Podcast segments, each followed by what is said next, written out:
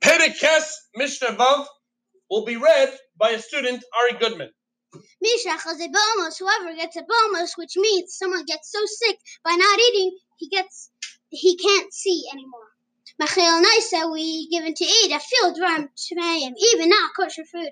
Achireo and until his eyes can see. Mishan Nashachai Kav whoever was bitten by a sick dog, and Machil Naisa, we do not given to eat Macha Sar Kavichalai from his liver.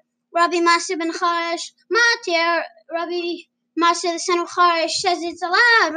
Amar Rabbi Masya ben Charash. Another thing Rabbi Masya ben the son of Charash says. Uh,